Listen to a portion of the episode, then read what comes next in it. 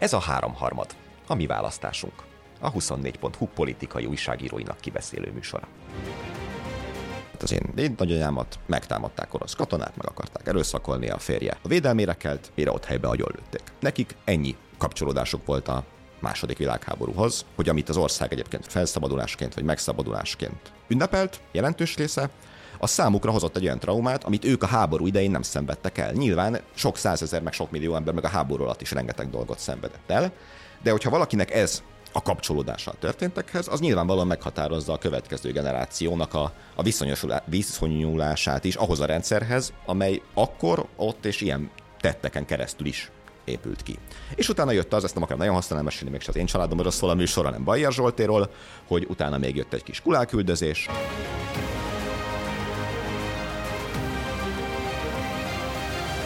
Vita úr itt a bemelegítés során vizet kért, én ajánlottam neki zóna pörköltet, de nem a pörköltel volt baj, hanem a zóna mennyisége, hogy ilyen kis étkűnek nézzük. Meg, hogy nem érkezett meg.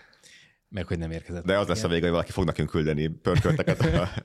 Iszony, iszonyodnék tőle, igen. Következő adásba, úgyhogy nem, nem, nem szabad ezt ebben belemenni ebbe az utcába. Jó.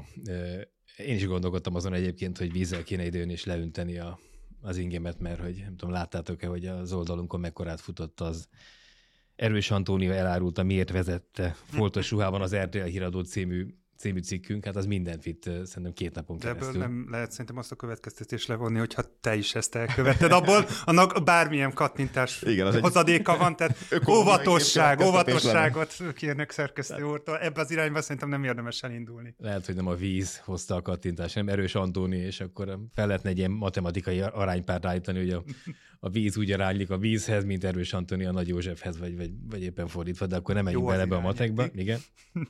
Na minden esetre nem, mi nem vizes, hanem nagy, erős, csöndes témával kezdünk. Ungvári Krisztián történész a minapi podcastjában levéltári dokumentumok alapján azt állítja, hogy a Fideszes megmondó ember Bajás Zsolt nagyapja, Gyimes Károly már a második világháború előtt aktív tagja, tagja és szervezője volt a Nyilaspártnak Kiskörösön, aztán a holokauszt idején gettorvosként testőregi motozással tanította be a kiskörösi gettó személyzetét, a háború után pedig önként jelentkezett az AVH-nál is besúgónak állt. Ungvári ügyvélihez képest Bajás Zsolt számos írásában idillikus képest fest a nagyapjáról. Azt ugyan elismeri, hogy gettőorvos volt, de Bajás szerint ebben a minőségében embereket mentett. Ennek ellenére meghurcolta az AVH, és végül négy hálás zsidó mentette meg az Andrássy út 60-ból. Vagyis ő, Ungvári szerint a Bajer által felvázolt nagypapa kép az nem valós. Mielőtt összefoglalnám Bajás Zsoltnak a erre adott reakcióját, egy kérdést intéznék hozzátok, hogy a hírt halva mi volt az első érzés, első gondolat bennetek?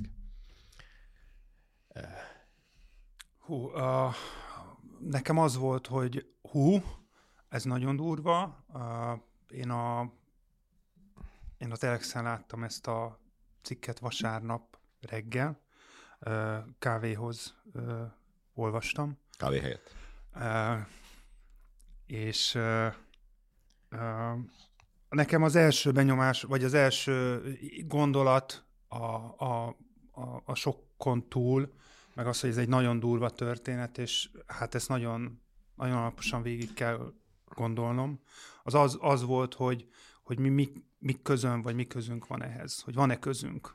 Tehát nekem ez, ez volt a, a zavar, meg a sok után a, az első kérdés, és aztán erre azért viszonylag a, a gyorsan tudtam magamnak válaszolni, hogy ez, hogy ez van közünk, és ez, ez abszolút egy közügy, tehát hogy ez nem egy, nem egy ö, család életének a kiteregetése, meg privát ügy, hanem ez, ez nagyon is közügy. Tehát én, én, én az első benyomásom, meg az első köröm ezzel a történettel ö, ez volt. Próbálom visszaidézni, azt tudom, hogy a Gergő küldte a cikket, nekem, akkor ezek szerint vasárnap reggel. Valószínűleg az első gondolatom valahogy a címhez kapcsolódott a, szerintem az Oltán Gábornak a regényeit idézte föl nekem, aki hát ugye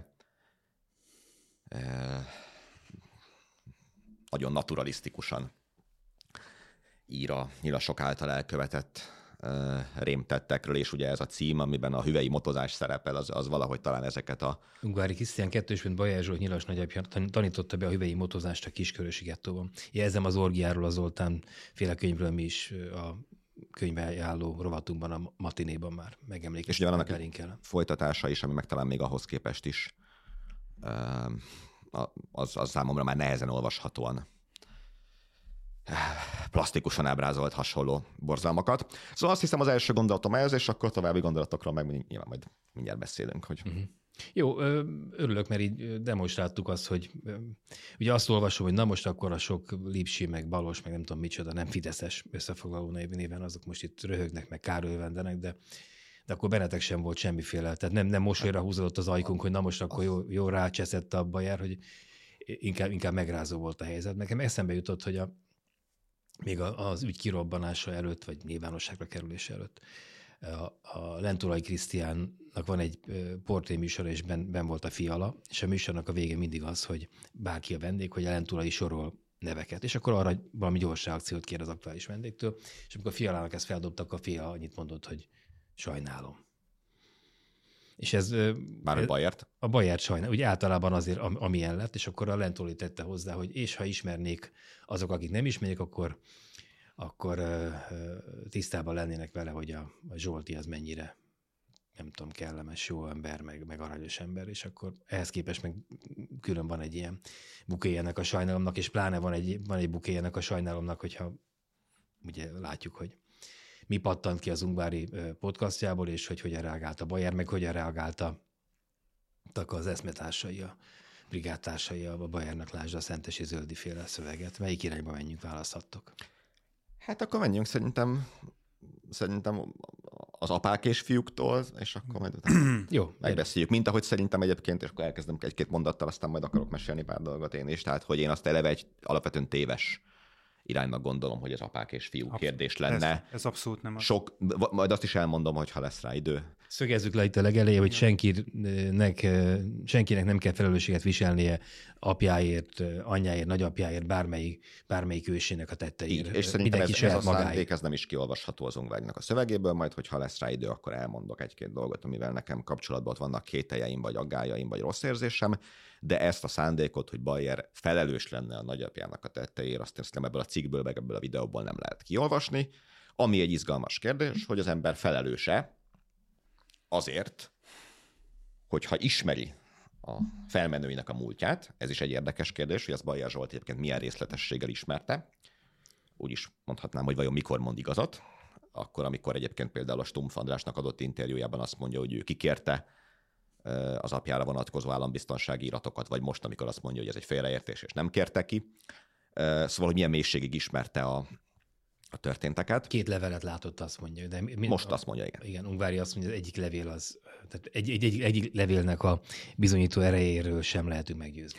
És elképzelhető nyilván, hogy a családi fiókban egy olyan levél van őrizgetve, amit a nagyapádról azt állítja, hogy zsidókat mentett.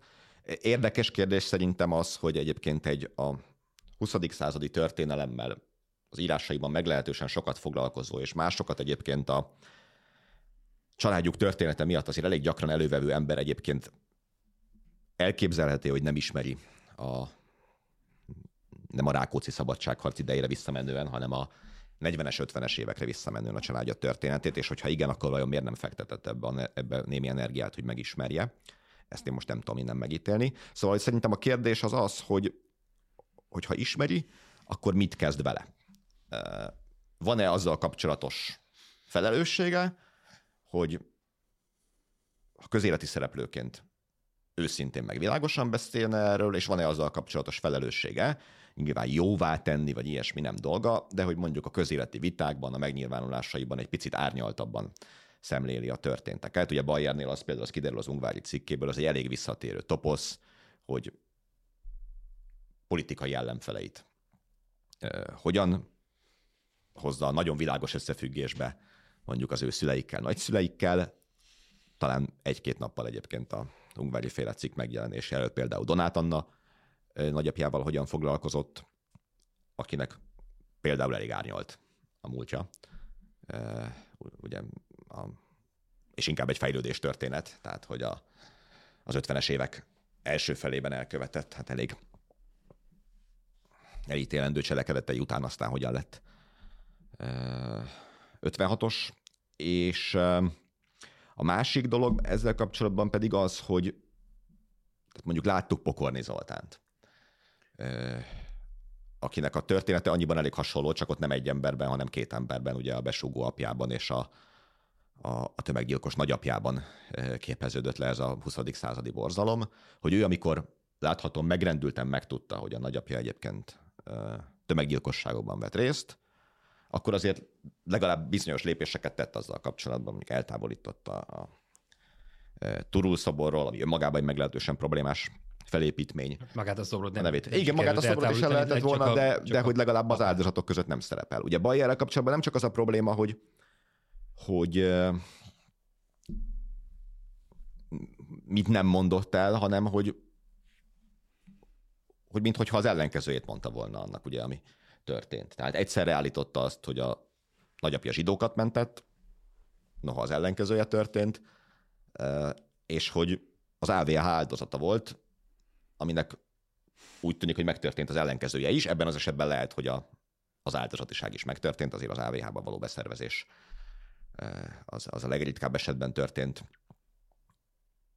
ha nem is önkéntes, mert az, az még megesett, de mondjuk tudom, örömek, örömek közepette. Szóval, hogy... Tehát önként jelentkezett. Hát igen, bári. igen, igen, de talán nem annyira fekete-fehéren, hogy... tehát hogy azért, hogy az olyan nagyon sok járulékos előnyel nem úgy tűnt, hogy, hogy járt volna. Szóval hogy szerintem ezek, ezek a kérdések vele kapcsolatban, amik így fölvethetők, és akkor majd még biztos majd beszélünk róla, hogy mik a válaszaink rá, vagy, vagy mi mit gondolunk róla.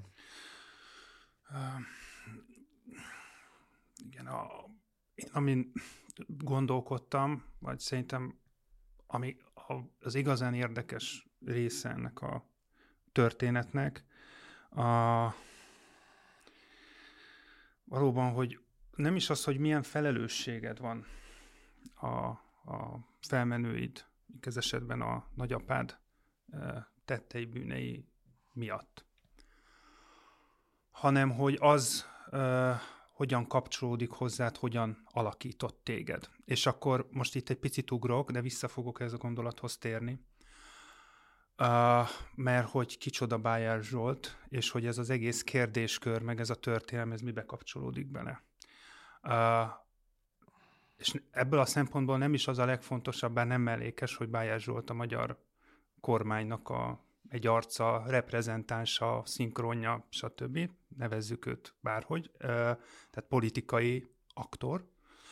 Amit, ott, amit ugye ott, pont a Szentesi ott, Zöldi a publicisztiában azt mondja, hogy nem az. Egy, egy, igen, egy, egy publicista az nem jár kormánypárti frakcióülésekre, stb. Tehát, hogy azért meg a, nem tudom, a pártankönyv, tehát, hogy Bayer Zsolt nem egy, igen, ötös, nem egy nem egy, nem egy újságíró, vagy nem ilyen. Ezzel, ezzel az, ebbe a szerepben most könnyű lenne elmenekülni, de egyáltalán nem ez a fontos, csak mondom, hogy neki van, van egy a magyar közéletben szerintem egy egészen különleges pozíciója, amit valóban nehéz bekategorizálni, csak azért ezzel csak azt szerettem volna jelezni, hogy ez a történet bizonyos értelemben a, a Fideszről is szól, picit áttételesen. Szabad ne feled, csak hogy ha már itt tartunk, ne, ne menjünk el mellett. Tehát ugye pont er, ez, ezt a kézenfekvő érvet megcáfolni született meg még a bajeri reakció előtt egy nappal a Szentesi Zöldinek, ugye egy másik ilyen fideszes beszélőfejnek, vagy, vagy a kormány mondandóját, gondolatait közvetítő publicistának az írása. Annak az a címe, hogy Bajer Zsoltnak semmiféle, a Lígye, bocs, Bajer Zsoltnak semmiféle politikai vagy erkölcsi kötelezettsége nincs, nem felel mások tetteért. Ugye a mondat második fele az igaz, az első fele egyébként nekem az se világos, hogy egy publicistával kapcsolatban miért lenne igaz, hogy szó szerint, hogy szó, hogy nincs semmiféle politikai vagy erkölcsi kötelezettsége nincs, nem felel mások tette. Nincs erkölcsi kötelezettsége egy publicistának, tehát már önmagában ez a mondat is egészen, egészen furcsán hangzik, de nyilván az a szöveg azért született, hogy elmagyarázza a Szentesi Zöldi, hogy ők miért fognak továbbra is rendületlenül egyébként Dobrev Klára, meg Donát Anna nagyapjával Igen, foglalkozni, meg, meg, hogy ők politikusok, és ők mindent. Így van. Tehát Dobrev Klára igenis felel a, a a, a Buternak meg a nagyfaternak a, a házáért, és a Bajár még nem felel a, a faterjáért. Igen. A, Nagyapja. Nagy, bocs, nagyapjáért, bocs. hogy ö, viszont Bayer Zsolttal nekem a publicistával nem az a gondom, hogy ő amúgy egy kormánypárti publicista, hanem szerintem az a, szóval az a, az a probléma, amit vele kapcsolatban szerintem hozzászoktunk, és, és ö, ö, valahogy már, már szinte elfogadjuk, tehát az a mennyiségű gyűlölet, ami ebből az emberből kijön, vagy kijött. És ezt mindannyian kapjuk. A magyar nyilvánosság ebben a, a Bayeri hol ilyen kicsit ironikus, jópofizus, hol a orgoványi erdőkig menő ö, gyűlöletipar ö, issza, tehát ilyen szempontból Bayer Zsolt mérgezi a magyar közéletet, és ezért a közállapotokért, ha ennek nem is ő a előállítója, tehát most ebbe a ezt az elképesztő gyűlöletet, ami itt van közöttünk, és ebbe természetesen a kormánynak a különböző gyűlöletkampányai és gyűlöletpolitikája is benne van, de benne van Bayer Zsolt is, a különböző ö, ö, most nem akarom ezeket idézni, hogy hogy tapos ember, az emberi méltóság, a teljes dehumanizálás, a, a másik méltóságának a megszüntetése, a, a másik sárba tiprása, tehát a, a teljes megsemmisítése a személyiségének ö, már szavakkal. És hogy ez mennyire, mennyire káros, és én egyébként azt gondolom, hogy elképesztően bűnös dolog is, tehát hogy így egyszerűen nem lenne szabad beszélni a magyar közéletben, csak hogy szerintem ez a történet, és akkor most visszaugrok oda, ahova igazából így indultam, azért felvet bizonyos kérdéseket. Tehát felveti akár azt a kérdést is, hogy fel lehet ennek a történetnek a kapcsán tenni azt a kérdést, hogy miért van Bájer Zsoltban ennyi gyűlölet? Miért van Bájer Zsoltban ennyi feszültség? Miért van Bájer Zsoltban ennyi dű, ami, ami állandóan így kiömlik belőle? És akkor itt uh, szerintem innentől kezdve már nem is tehát ez nem konyha pszichologizálás, hogyha ha azt mondjuk, hogy itt egy transgenerációs pszichológiai esettel is van dolgunk.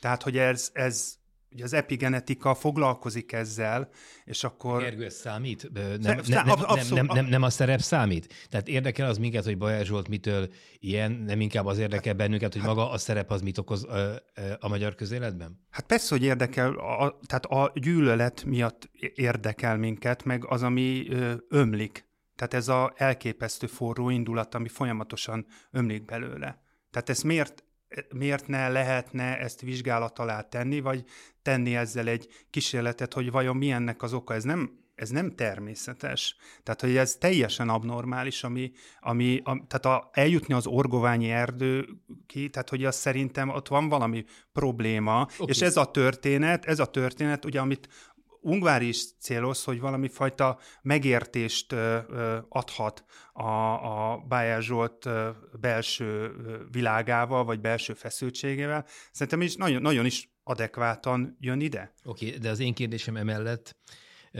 az, hogy miért érdeke az a hatalomnak, a Fidesznek, hogy az a beszédmód, meg az a, a másiknak a megsemmisítésére törekvő publicisztikai gondolkodásmód, az, az megjelenhessen. Mert az, hogy Bajer Zsolt a fióknak, vagy a maga blogjának, nem tudom, 300 embernek, vagy nem tudom, 3000 embernek fröccsög, az a, az a pszichológia része az, hogy most így érted, meg úgy érted, mit lehet ezzel hát kezdeni. Az, az ütősebb az az, hogy ez, amit te, hogy te is mondtál, mit vált ki a közéletben, ez alá mekkora trambulint helyez a, a, a kormány propaganda, vagy mi, mi a Ez, ez a fájó, mert ö, olyan sérelmekkel, meg olyan indulatokkal, meg még olyan abokkal, mint, mint a Bayer rengetegen rohangálnak ebben az országban, de ugye a trambulint azt a, Bayer kapja meg, a, hang, a, az ordibátort a, a Bayer kapja meg, és az üt igazából. Egy kocsmában hallasz egy ilyet, akkor azt mondod, hogy jó van, így áll még egy feles barátom, aztán aztán... Abban nincs hiba. Abban is van hiba, csak nincs, nincs, nincs, nincs akkor hatása. De mármint, hogy meg is történik. Hogy én szerintem, majd Gergős biztos reagál rá, tehát én, én majd elmesélek egy családi történetet is. Tehát szerintem van jelentősége egyébként annak, hogy az ember családjában mi történt, de talán e, itt ebben, ebben elég plastikusan fogalmaz az Ungvári, amikor élethazugságokról beszél. Tehát még egyszer mondom, én nem tudom, hogy Bajer Zsolt mit tudott és mit nem ebből a történetből. A szövegének egyes, mármint a válaszcikkének egyes mondataiból, hogyha jó szándékú vagyok, ki tudok olvasni tényleg valamiféle rácsodálkozást vagy megdöbbenést, mondom, ami viszont tény, tényszerű ellentétben áll korábbi nyilatkozataival. Másfelől mégiscsak egy politikai publicisztikát írt belőle, aminek a kifutása az, hogy az az ügy most azért került elő, mert ő szuverenista és védi Brüsszeltől a magyar érdekeket, és ezért politikai támadások áldozata lett. Hát én se gondolnám, hogy Ungvári Krisztiánt a Bajer Zsolt szuverenitási kérdéseben elfoglalt álláspontja foglalkoztatta, hanem, hanem azok az által élethazugságoknak nevezett dolgok, hogy visszatérő elem a cikkeiben az, körülbelül szöveghűen, hogy az a büdös, ócska kis proli, aki lumpen proli, aki nyilasból átöltözött ávósnak. És hogyha ez történetesen az ő nagyapja, aki még csak nem is volt proli, hanem egy orvos volt, ő vele történik meg, azt lehet élethazugságnak nevezni, mert hogy az, amit te démonizálsz, egyébként bizonyos értelemben nyilván joggal, mondom, egyéni élethelyzet függő, hogy ki az, aki ezt kényszerek hatására, ki az, aki ezt meggyőződésből tette. De hogyha te fölépítesz egy ellenségképet, ami ilyen definitív módon passzol egyébként a te közeli hozzátartozódra, annak már akkor is van közéleti relevanciája, hogyha egyébként a, az egész ügynek kevés lenne. Szerintem az egész ügynek is van abban az értelemben, hogy ez is mutatja, hogy mennyire kibeszéletlen, mennyire földolgozatlan a 20. század. Még egyszer mondom, nem a Rákóczi szabadságharc idejéről beszélünk, nem arról beszélünk, hogy ki volt Kuruc és ki volt Labanc, hanem arról beszélünk, hogy 60-70 évekkel ezelőtt történtek olyan traumák, amikről bizonyos családokban könnyen lehet, hogy nincs is szó. Még egyszer mondom, én a Bajeri életmű egésze kapcsán nagyon nehezen tudom azt elképzelni, hogy őt nem érdekli, hogy ki volt a nagyapja. Ugye a válaszcikbe ebbe az irányba viszi el, hogy hát ha 20 találkoztunk összesen, és. Balatonfenybe sem, meg nem tudom. De előtte meg volt ez a, volt ez a és hogy akkor mi, nagy csendes, erős, nem tudom, micsoda lett belőle. Nagy erős csöndes. Hát de hát előtte meg azt állította róla, hogy zsidókat mentett. Szóval, hogyha az embernek zsidómentő volt a nagyapja, az nagyon szép dolog, és azt feltételezném, hogy különösen egy polgári kultúrában, akkor az valamennyire ápolva van, utána nézve, föntartva. Hogyha konkrétan az ellenkezője derül ki valakiről, az, az a múlt feltárásnak mondom, hogy ha nem tudta ezt, nagyon, nagyon furcsa hiátusa. És akkor gyorsan elmesélem, a, a, egy, még egy, ha egy tartok, aztán hagylak titeket érvényesülni. Szóval én, én gondolom azt, hogy egyébként egy-két generáció a családban történtek, azok, azok át is hatják a család gondolkodását sok szempontból. Ezért érzem különösen furcsának ezt. A mi családunkban, amit alatt az anyai ágat kell érteni, mert apai ág az nincsen, genetikailag nyilván van, de kapcsolódás nincsen vele. Ott az őrségben éltek, élnek a mai napig a rokonok, és abban a szerencsés helyzetben voltak, hogy az ő életüket alapvetően nem borította föl a második világháború. A nagyapám 11-ben született, és őt már pont nem vitték el katonának sem, ugye 41-ben léptünk be a háborúba, nem tudom pontosan, felteszem, az volt az oka, hogy 30 éves volt, és abban az évben megszületett a fia, az én nagybátyám, és nem, nem sorozták őt már be mondjuk az öccsével ellentétben. Ők egy szegény paraszti család voltak, a, a nagyanyám egy gazdag paraszti családból, vagy gazdagabb paraszti családból származott, soha nem volt semmi komolyabb politikai, nem komolyabb, komolytalan sem politikai kapcsolódásuk, nem tudom, nem voltak pártagok, nem voltak csendőrök, semmik nem voltak, de alapvetően egy utólagos összerakva így van, úgy néz ki, hogy egy békés életük volt a, a horti rendszerben, és még egyszer mondom, fontos az, hogy az őrségben nem volt különösebb front, nem vitték el katonának, nem voltak zsidók, nem volt, tehát hogy nem, nem, nem érte őket semmire torzió. Ellenben, amint az oroszok bevonultak, 45 elején, akkor az történt, ami feltehetően, feltehetően egészen biztosan sok családban történt, hogy a, az én anyám nagyanyját, tehát az én déd nagyanyámat megtámadták orosz katonák, meg akarták erőszakolni a férje. A védelmére kelt, mire ott helybe agyonlőtték.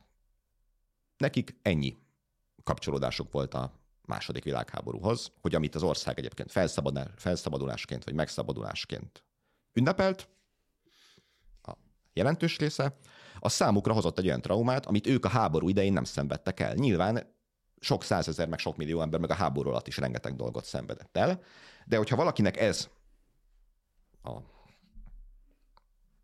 a kapcsolódása a történtekhez, az nyilvánvalóan meghatározza a következő generációnak a, a viszonyulását is ahhoz a rendszerhez, amely akkor, ott és ilyen tetteken keresztül is épült ki.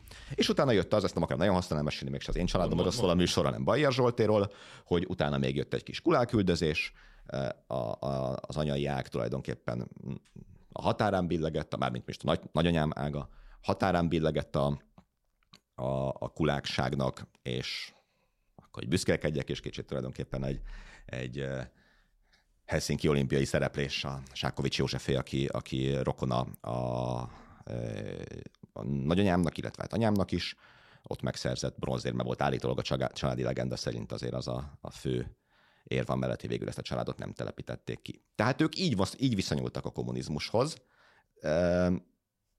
és a nagyanyám haláláig nyilván erős nosztalgiával gondolt a horti rendszerre, és nem lett soha megértő a, a kommunista rendszerrel szemben ez engem nyilván már kevéssé érint, hiszen én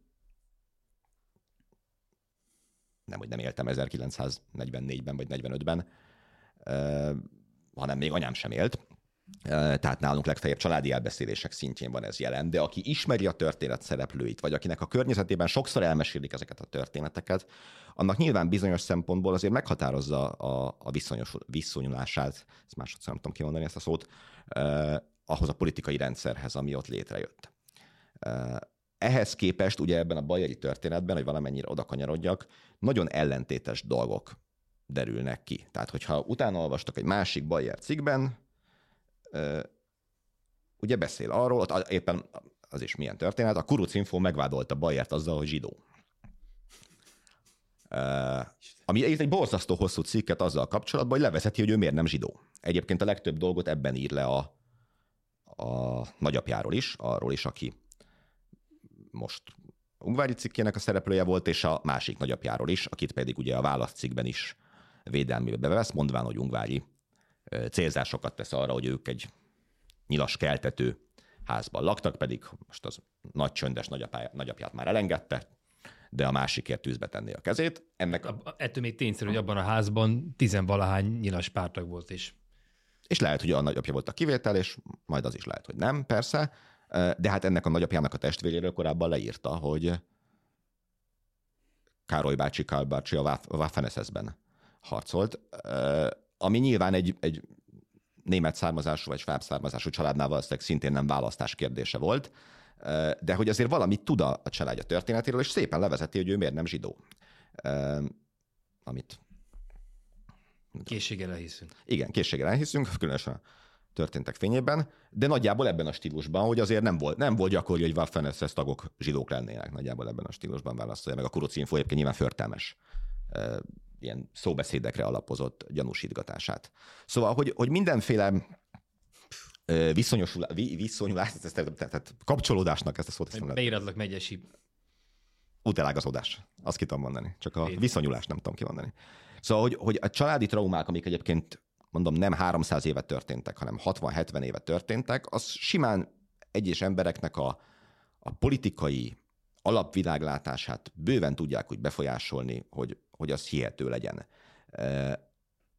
Nekem a, mondom, a fő bajom az, hogyha ez ez nem tisztázódik oly módon, hogy, hogy tehát ha te foglalkozol ezzel a kérdéssel, még egyszer mondom, másokat vádolsz valamivel, ilyesmi, akkor az egy nagyon furcsa dolog, hogy benned az az alap igény nincs meg, hogy a saját családod történetét valamennyire rendbe ragd, akkor, hogyha, ha igen, ahogy a Gergő levezette, hogyha te egyébként az ország első számú gyűlölködője vagy.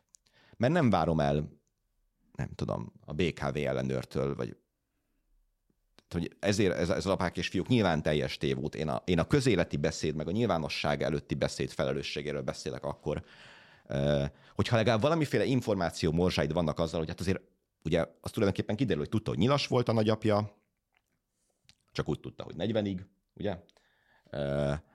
Tudta azt egy ponton, hogy gettóorvos is volt. Egy másik szélsőjobbos párba, igen. Igen. Szóval ha te, ha te tudod, hogy a nagyapád gettóorvos volt, és valamit tudsz arról, hogy mi történt akkoriban, hogy Utána akkor nézel. bemondásra elhiszed hogy ő zsidókat mentett. Ja. nagyon, ez, ez, ez nekem nagyon És hogy, hogy, hogy, hogy, hogy ugye egy ilyen helyzetnek egy gondolkodó ember számára már pedig a Bajer egy gondolkodó ember, meg hát egy írni tudó, egy érzelem, érzelem gazdag embert olvastuk a ebben mindig össze különböző Mikivel, a, a tündérkertet, az nekem egy, egy nagyon fontos olvasmány. De... Két ember. Oké, okay. lehet, hogy két ember, az, ez is benne két van. ember a Bayer? Igen, tehát ja. azt mondod Persze, most. persze. Ja, ja, ja, de hogy, De hogy ebben a helyzetben, hogyha... mert ti is két ember vagytok, és nem, nem volt. Így van, így van. Ez Abban az esetben, hogy fontos, hogy leszögezzük. Ez, ezt alapkérdéseket fontos tisztázni. Igen.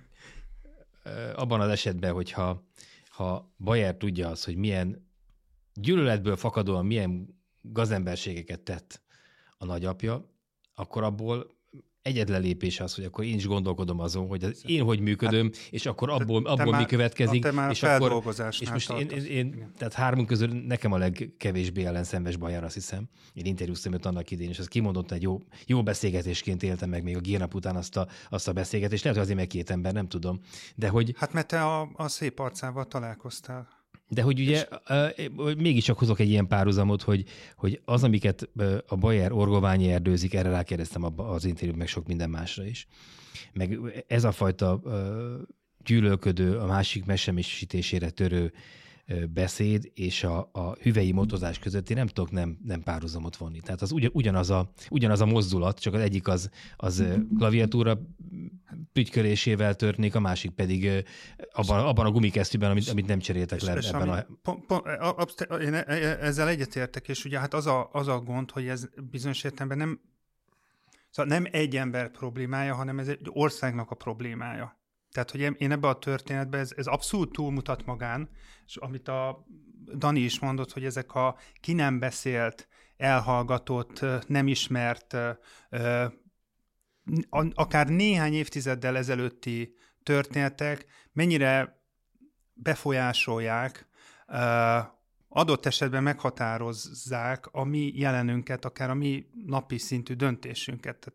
Tehát, én nem, hogy mondjam, ha, ha valakit szerintem ez a dolog picit jobban érdekel, akkor kitűnő olvasmány neki a, az orvos Tóth Noéminek az Örökölt sor című könyve. Nagyon-nagyon sok ilyen konkrét történet van, ö, ö, konkrét esetek, hogy valaki, aki mondjuk megtudja azt, hogy ö, 50-60 évvel ezelőtt mi történt a nagyszülőjével, hogy milyen traumákon megy át, hogy az, az milyen mély önismereti lépést tud tenni, és a saját feszültségeinek vagy a szorongásainak a megértéséhez mennyivel kerül közelebb. És visszatérve a Bayerhez, valóban, tehát a, amit már elkezdtél mondani, hogy ugye ez a feldolgozás, meg hogy mit kezd ezzel. Ugye neki van konkrétan, és, és milyen érdekes, hogy ez valahol lehet, hogy egy hübrisz történet is a Bayer esetében, az Unokák című cikke, ugye, ami, eh, ami mondjuk Donát Annának is felrója azt, hogy, hogy nagyjából, hogy ő milyen alapon mer egyáltalán kiállni, és politikai véleményt, meg politikai cselekvést csinálni. Hogy hogy veszi ahhoz a, a morális tőkét.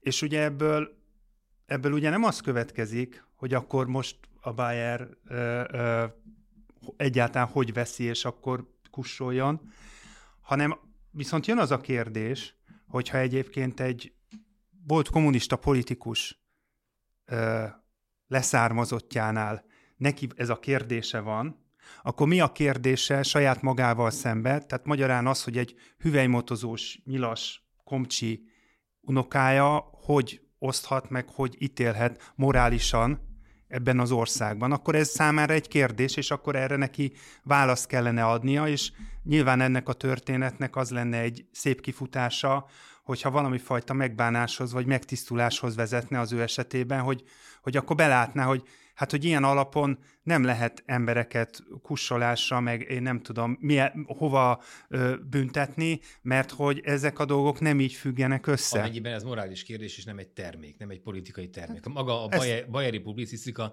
nem egy politikai termék, ez egy politikai de- termék, vagy pedig egy, egy ö, Bayer szívéből, lelkéből. Te beszélgettél vele akkor hosszabban, te mit gondolsz arról? Ez melyik?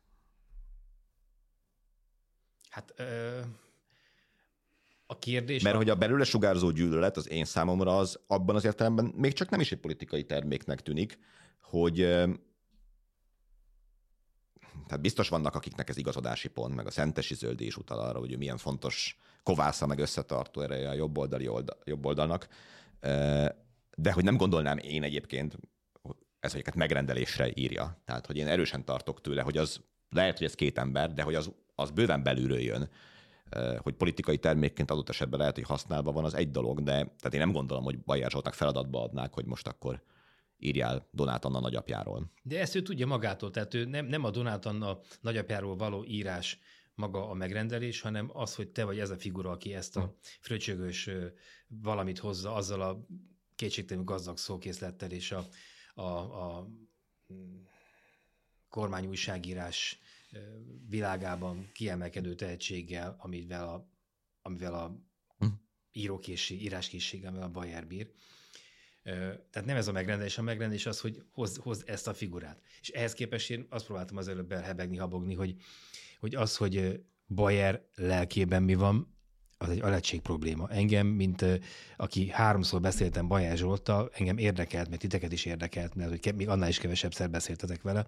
Egy alettség probléma. A fő probléma szerintem az, hogy miért van erre politikai megrendelés, miért van erre politikai igény, hogy legyen egy Bajer, aki, aki azt mondja a Donát Annának, hogy, aki azt mondja a nem tudom kinek, hogy Orgoványi erdő. Mi szükség van, van erre? Van. Miért jó az a Fidesznek, hogy ebben az országban be lehet, nem tudom, brunyálni a közkútba ezekkel a szövegekkel, és szellemi kútmérgező, érdemes szellemi, politikai haszna van annak, hogyha valaki, valakik ezt a szellemi politikai közéleti kútmérgezést elkövetik három óránként.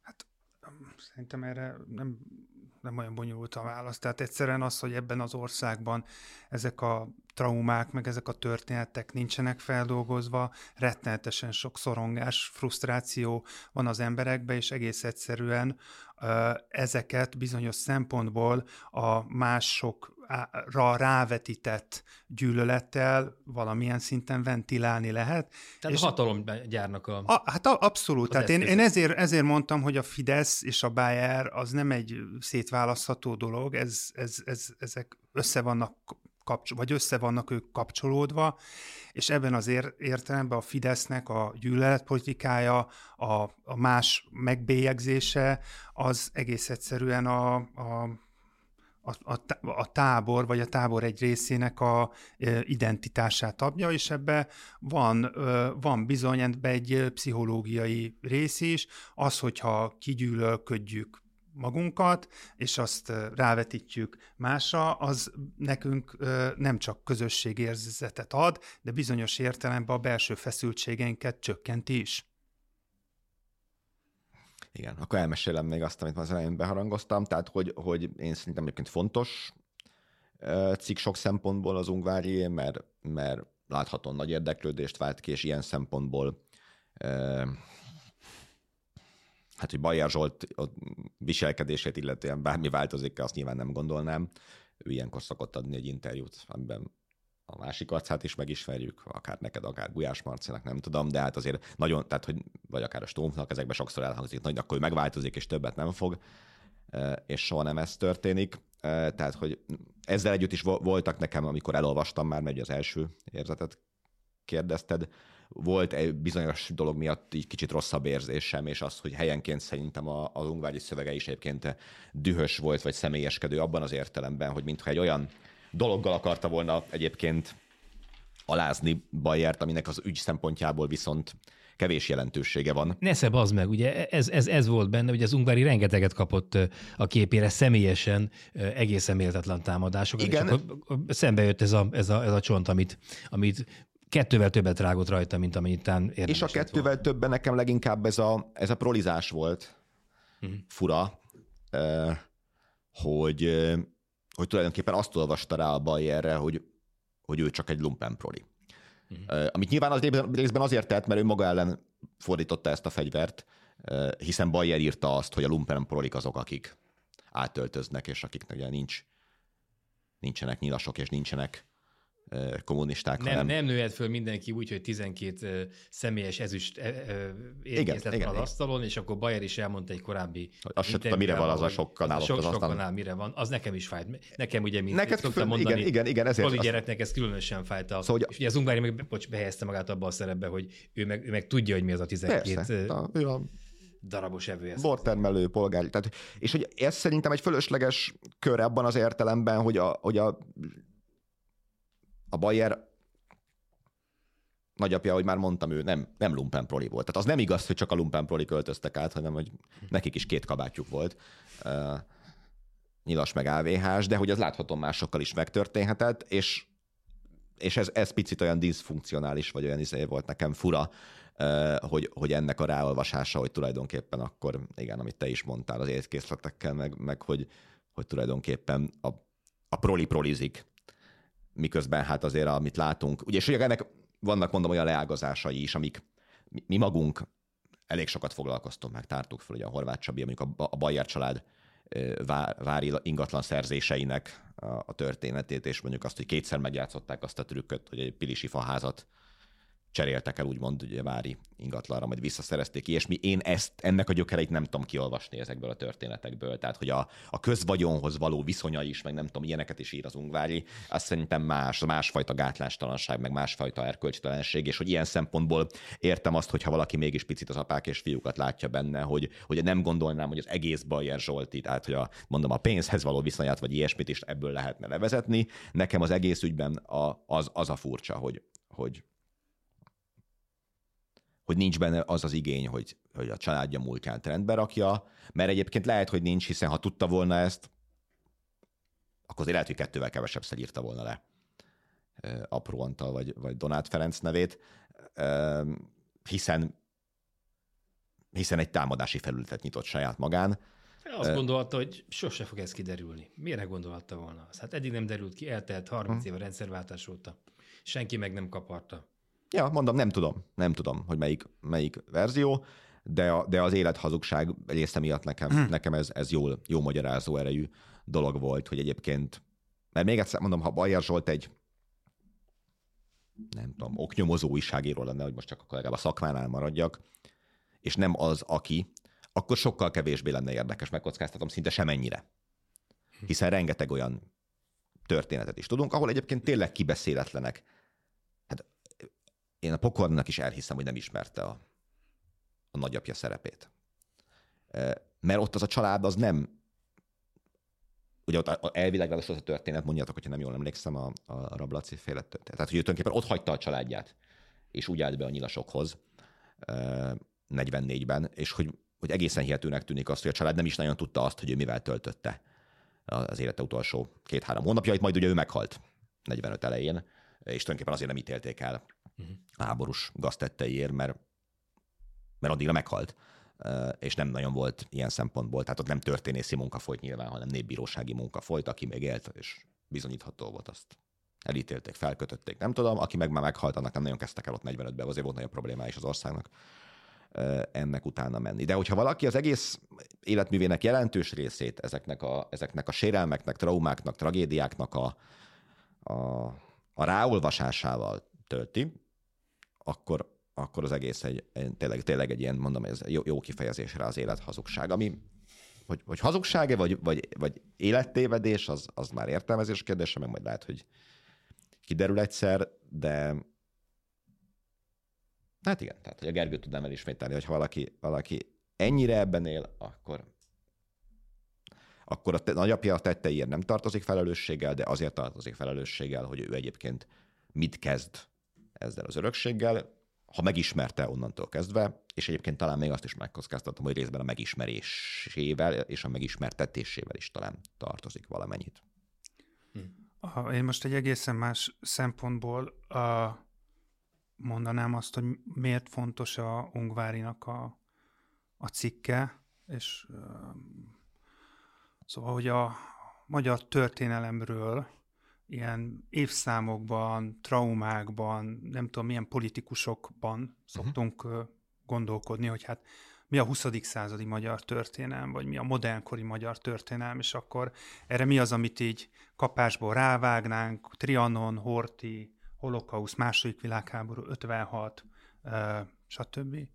És kicsit, és hát nem kicsit, hanem nagyon, és elfelejtjük azt, hogy tulajdonképpen a történelem az, az felfogható úgy is, hogy a, az emberek által összeálló kirakós, ami nyilvánvalóan végtelen, beláthatatlan, tehát egy hatalmas tenger, de szerintem, hogyha a Ungárinak a, a hétfő reggeli cikkét valaki ö, alaposan végigolvassa, és azok a, akár, azok a vallomások, vagy azok a konkrét történetek erről a, erről a nagyapáról, tehát azokat egy amik, amik sok esetben tényleg önmagukban egészen drámaiak, hogy pénzt kér azért, hogy ott előnyt kovácsoljon, vagy előnyt szerezzen zsidóknak, aztán... Aztán meg se csinálja. Aztán meg se csinálja. Most ezt gondoljátok, szóval ez, e, ebbe egy picit belegondolni, hogy ez, e, ez hogy tud egy ilyen karakter megszületni, és akkor van, van egy csomó más ilyen történet is, hogy ezeket a pici történetek, amik, amik ennek az embernek az életútján úgy felsejlenek, hogy, hogy mindegyikben hát e, micsoda dráma, micsoda fordulat, micsoda fájdalom van. És hogyha hogy, hogy érdemes abba picit belegondolni, és szerintem az Ungvári cikke a, azokkal a kritikai meglátásokkal, amit a Dani mondott, ennek ellenére is egészen fontos, hogy ott a történelmet hozza ennyire, ennyire közelbe. És tényleg akkor innen egy, egy ugrás, hogy ott vagyunk, hogy ahogy a Bayer is leírja a, a nagyapját, hogy egy ilyen szivarfüstös, elegáns Dunántúli körorvos, polgári mm. körorvos és mi van mögötte. Hogy mi tud lenni ebből. És ugye mi most nem, már az a, az a, az a fincsi ebben az egészben, hogy ugye mi már nem a, nem a Bajer nagyapjáról beszélünk, hanem arról beszélünk, eszenciáról beszélünk, arról, hogy adott történelmi helyzetek, a politika, a gyűlölet, a, a, a, a ki nem beszélt sérelmek, mit tudnak kihozni egy-egy emberből. És amikor erről beszélünk, a múltról beszélünk, akkor jövőről is beszélünk, hogy akkor amikor ezeket itt végigvesszük, akkor le tudjuk verni a cölöpöket, hogy mi micsoda, mi az, mi az, ami bűn, mi az, ami helyes, mi az, ami nem helyes, mi az, ami, ami elfogadható.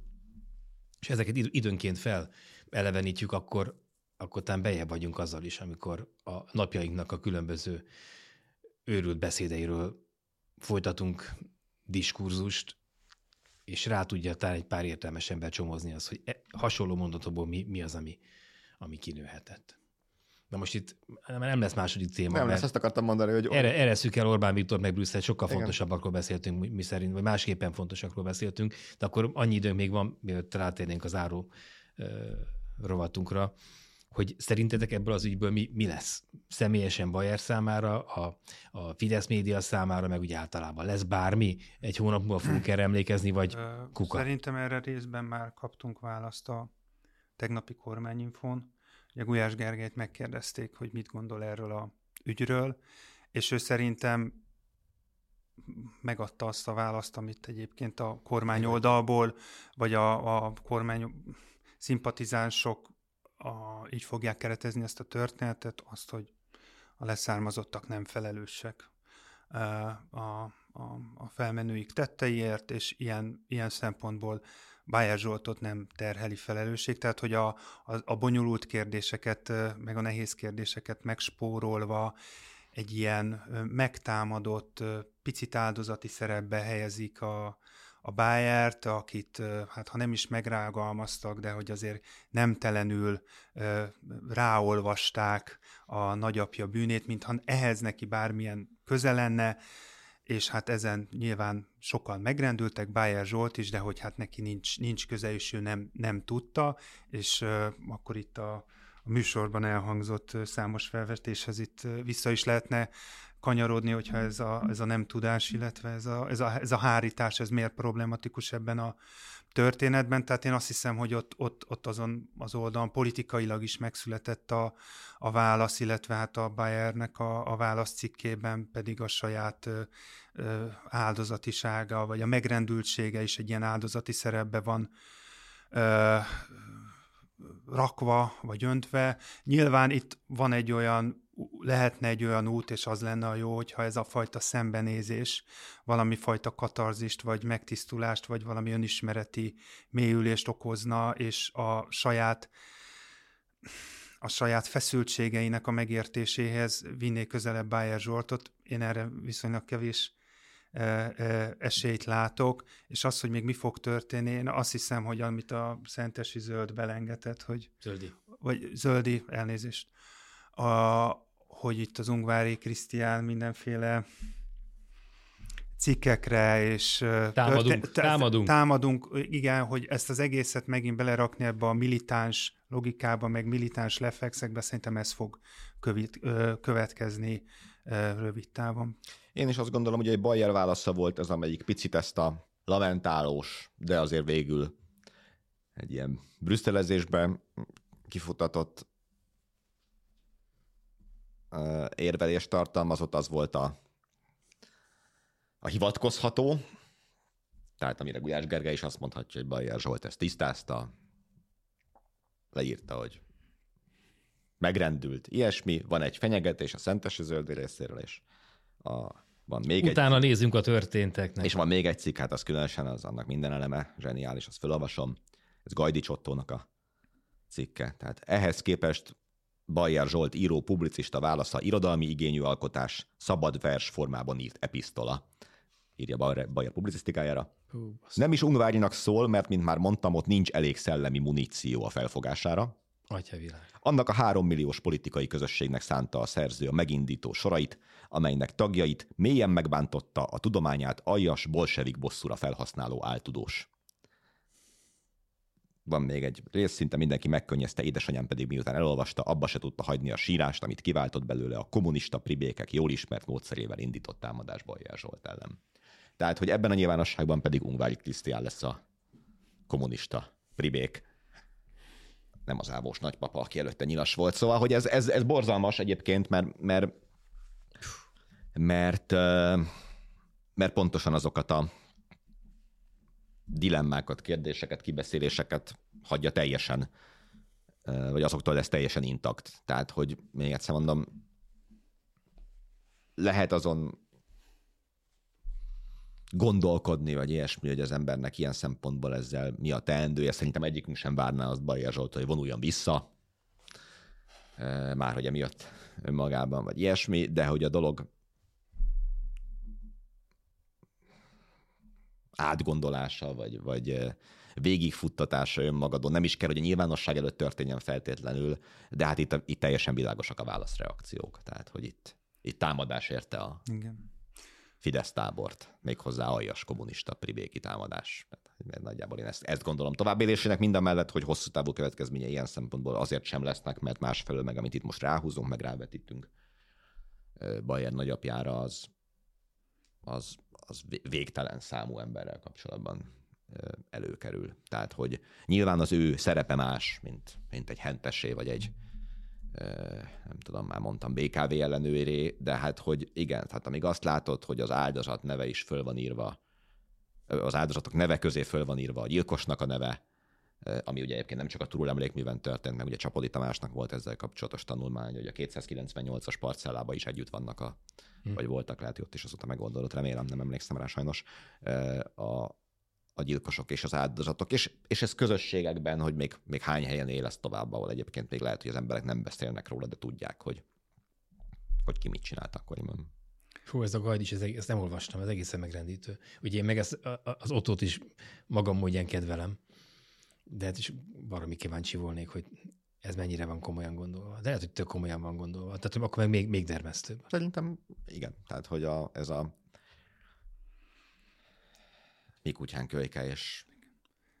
És semmi nem számít. Tehát tényleg az, az, az a végső ér minden fölött, hogy velünk van, vagy ellenünk van. És, Többi és, és, és, és ugye, hogy, hogy kapcsolódik össze a történelem a jelenne, hogy ez a brutális hárítás, ez, ez következik azokból a szörnyűségekből, amik ebből a Ungvári által feltárt történetből is kiderült meg a magyar történelem szörnyűségeiből, hogy egyszer nem, nem, nem, nem tudunk, vagy, vagy nincs erre kultúra vagy talán igény se, hogy, hogy ezzel szembenézzünk, és, és tényleg a, Szóval ezt valahogy méltósággal feldolgozni, megtisztulni az ilyen, ilyen tragédiákba, hanem egyszerűen hárítunk, és hogy tényleg egy ilyen történet kapcsán, hogy megint valahogy a gyűlölet, és melyik, megint a, a másik megbélyegzése az automatikus reflex.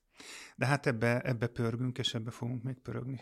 Utána nézzük Uvári Krisztián szűkebb rokonságáról, az állambiztonsággal kapcsolatban tartó apáról, anyáról és nagyapáról mesélünk egy kicsit. Bocsánat, ez, ez mi, mi hanem a, a valami diktatórikus logikának a, a mai pár. Ez, ez a brancs, ez a brancs logikája, semmi más. Na. Nem vagyunk a, a de még ennél még a lakótelepi foci sokkal hogy tisztességesebb, belátóbb volt, hogy, mint hogy attól, hogy valaki a másik csapatban van, akkor az nagyon kell rúgni.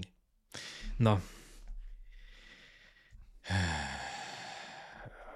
Zöld meg a, meg a barna, nem tudom, színek után akkor térjünk át a vörös, vörös he- helyett a rózsaszín. De az is meg, igen. Rózsaszín farokra. Uh, Ugye ez az a rovatunk, amelyben... Én akkor megpróbálok egy, egy, egy ilyen témamentést, témamentést csinálni. Nekem az a jó ilyen, hogy Orbán Viktor nem vétózott tegnap. Ja, tehát szerint... Ez lett volna a kettes számú témák már. Igen, tehát hogy, hogy, hogy nyilván ezt át lehetne beszélni, hogy ez most hogy most kiharcolt valamit, vagy meghajolt valami alatt, ezt nyilván valószínűleg egyszerre a kettő igaz. Hát de hogy, hogy, hogy, hogy, hogy szerintem azért az, az, az, az egy jó hír számunkra, magyar állampolgároknak, hogy, hogy, hogy ez a vétó ez nem történt meg, ebbe ez, ez valahogy a, a európaiságunkat, vagy az unióhoz való kötöttségünket, vagy hogy ezt, a, ezt az illúziót azért még táplálja, hogy, hogy nem, nem, nem akarunk onnan teljesen kiszállni, miközben az egész, ez az egész elmúlt két hónapos Orbáni politika azért, amiről már sokat beszéltünk ebben a műsorban, épp a legutóbb is a Zsolt beszélt erről sokat. Kerner Zsolt. Kerner Zsolt kollégánk, nem, barátunk. Nem Zsolt. Igen, hogy, hogy azért nyilván ezen azért el lehet gondolkodni, ezen a történeten, ezen a nem vétónak a történetén, hogy ezzel végül is ez az ország, és lehet, hogy nem veszítettünk, de mégis mit nyertünk vele. Ja. Hát amit meg én hoz... Bocs. Ja nem, mindegy a sorrend, ha csak... De nem, mondj, mondja Bita úr, mert a... hadd maradjak én a farok, ja, farok, farok, farok farkára. Azt a végén puszit küldeni, jó. Ehhez csak egy mondat, hogy egyébként ezt, ezt, ezt én is tökre így gondolom, mind a mellett, hogy azért ez is nagyon rámutat arra, amiről szintén a múlt héten beszéltünk, hogy belpolitika és külpolitika öm, szétválasztásában azért a, a Fidesz mit művel, tehát ugye körülbelül három nappal a az Orbáni nem vétó előtt hirdették ki a nemzeti konzultáció eredményét, ahol 1 millió 514 ezeren, azaz 99,6 százalék egyetértett azzal, hogy ne fizessünk többet Ukrajna támogatására, amíg a nekünk járó pénzt nem kaptuk meg. Ugye nekünk járó pénznek az egyharmadát se kaptuk még meg, Természetesen lehet az, amire a Gergő utalt, hogy itt valami előrelépés ebben lesz. Elég feltűnő volt, hogy, hogy a utolsó este azért Macronnal, Scholzal, Melonival az Európai Bizottság és az Európai Tanács elnökével is tárgyalt Orbán, lehet, hogy valamiféle nem is írásbeli, de ígéretet kapott, hogy lesz ott előrelépés, de hát azért ezzel együtt ez a, az álca, amit akkor itt a konzultációnak, meg az üzenjünk Brüsszelnek hívunk, az egy nagyon furcsa kettősség, ez nem a jó hír volt, ez csak ha már én is a témamentésbe bekapcsolódtam. És most akkor én is egy ilyen, egy ilyen közéleti jó hírt mondok, végre nem magán természetűt, bár az... Szép történet volt. Ja, ja, ja, meg csak, hogy már, már volt itt minden német Lászlói, minden, tehát elvileg ugye a műsor rovat ötlet azért az elvileg e, arról is szól, hogy a politikai jó hírekről is beszéljünk, csak az ritkán van, és ezért szoktunk mindig a magánéletünkbe menekülni, hogy én egy jó hírnek tartom még, hogyha sok kérdést is vet föl, majdnem annyit, mint amennyit megválaszol ez a budapesti megállapodás Karácsony és Lázár között. Ahol tömegközlekedési. Tömegközlekedés, amiről korábban beszéltünk, és amivel kapcsolatban egyébként én a mai napig azt gondolom, hogy, hogy Lázár egy jelentős részben kényszerek alatt cselekedett, és nem azért, mert ő olyan nagyon jót akart volna e, Budapestnek, hanem mert egyszerűen nem teljesen e, volt azzal tisztában, vagy mérte fel jól, hogy, hogy itt állami oldalról milyen, milyen veszteségek lehetnek akkor, hogyha kivéreztetik teljesen a budapesti tömegközlekedést, de, és mondom, rengeteg kérdés van, hiszen az látszik már, hogy nagy bevételt kiesés lesz a, a közlekedési cégeknél, de hogyha az emberek oldaláról gondolkodom, akkor részben az is jó hír, hogy olcsóbb lesz a, a, a tömegközlekedés, aminek a vonzóbbá tételének az, az egy eszköze. Nyilván az egy másik eszköze, hogy ne a 60-as években gyártott héveken kelljen utazni. Ahogy ez most van. Ahogy az most van és persze az a felvetés is jogos, hogyha egyébként elvesztjük a bevételének egy részét a közlekedési cégektől, akkor miből fognak majd új héveket vásárolni, de hát nyilván állami pénzből. Tehát, hogy ez akkor jó hír, hogyha egyébként ezt a pénzt majd az állam beleteszi, és nem hiányozni fog, és nem ennyivel kevesebből működnek a közlekedési cégek, hanem, hanem lesz plusz állami pénz, mert borzasztó fontos lenne. Szerintem egész Budapestnek az egyik fő problémája az a, az ember tömeg, amelyik az elmúlt két-három évtizedben kiköltözött Budapestről, de az agglomerációba, de minden dolgát Budapesten intézi, itt dolgozik, ide járnak a gyerekei iskolába, stb., és alapvetően autóval teszi ezt, és, és nem, a bel, nem a Budapesten belüli, tehát itt lakók által okozott forgalom önmagában nem, nem magyarázná azokat a közlekedési problémákat, hanem nagyon jelentős részben ez okozza. Tehát szerintem ez, ez egy ilyen szempontból előrelépés, nyilván mondom nyitva hagyva azt, hogy, hogy akkor majd hogyan fognak működni ezek a cégek megfejleszteni, de hát ezt oldja meg az állam erre van kitalálva, meg a főváros amennyi szűkös lehetőségei ebben vannak. Másrészt politikai értelemben is szerintem azért az, az néha nem baj, hogyha azt látjuk, hogy politikai ellenfelek, ellenségek tudnak valamiféle megállapodást kötni, még hogyha kényszerek alatt is elvileg ugye így működnek a demokráciák. Tehát az egy viszonylag megszokott helyzet, hogy van egy jobboldali kormány, meg egy baloldali városvezetés, és hogy ezek nem kiállnak, nem volt közös sajtótájékoztató, nem volt közös mosolygás, de lett valamiféle közös, konszenzusos bejelentés, hogy ugyanazt a szöveget a két ember közzétette. Ebben én látok valami némi pozitívumot. Ha már volt egy adásunk, amiben a Lázár Nimbuszáról beszéltünk, vagy ilyesmi, szerintem részben abból is visszaépít valamit, hogy, hogy neki az láthatóan fontos volt, hogy ezt a tarifarendszer csomagot, ami ugye az országbérlet meg a vármegyek bérlet köré épüljön, az hozzákössék, az az ő sikere legyen, és ezt ez bizonyos értelemben elérte, és remélhetőleg nem fog sőtbe menni tőle se a MÁV, se majd a, a BKK. Nem tudnám eszembe jutni azt, hogy az egész lehet, hogy műbalé volt, amivel Lázár az, az persze, elején tett egy szép persze, nagy gesztust. Persze, ez könnyen lenne Egyébként azok alapján, amit számos Fideszes pofon nyögő Lázár tett egy gesztust a vidék felé, demonstrálta az, hogy a várossal szemben ő kiállt a vidék mellett, majd a problémát, amire így rátalált, vagy hát pontosabban, hogy is mondjam, létrehozta, előidézett, az pedig megoldotta. Úgyhogy a végén még a budapestiek is örülnek, tehát mindenki azt mondhatja, hogy ha legalábbis akkor, hogyha Fideszes alapvetően, hogy ne ez a Lázár városi is, meg vidéki. Én ezzel, ezzel egy, nagyjából egyet is értek, de mégiscsak az van, hogy most Budapestet állítja példaként egyébként vidéki városok elé. Budapesten már, meg, ugye korábban mi felróttuk, hogy egy Budapest, egy egyetlen vidéki város van Zalaegerszeg, ahol ugyanezt a dílt megkötötték, mert nem volt túl kedvező abban a formában, és most mégiscsak az következik, hogy az a bevétel elosztás, amit kitaláltak, az valószínűleg Budapestnek sem olyan rossz. Ja, mert akkor tényleg két-három mondatban magam is csatlakoznék a rovat lezárásához, és visszakötném Bajerhoz.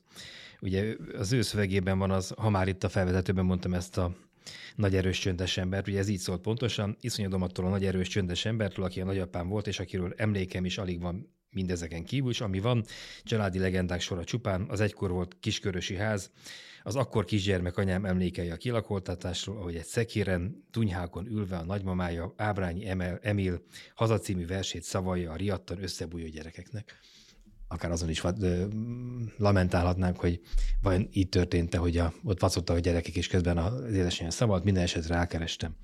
Ábrányi Emilnek nincs olyan verse, hogy haza, neki olyan verse van, azt mindjárt megtalálom.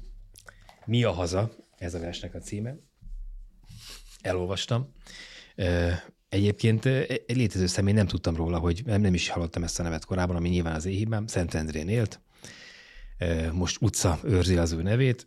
Ha ma egy verset olvasol el, akkor olvas József Attillát, vagy Adi Endrét, de ha kettőt olvasol, akkor ezt, ezt a verset is oda lehet hozni. Egyébként Ábrányi Emil országgyűlési képviselő is volt, tehát hogy van egy ilyen politikai pátos is a sorokban, de amúgy teljesen fogyasztható mű.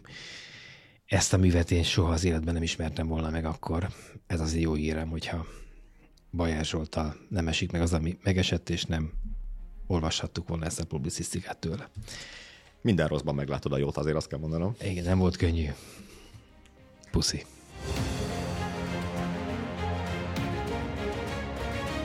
Ez a háromharmad, a mi választásunk. A 24.hu politikai újságíróinak kibeszélő műsora.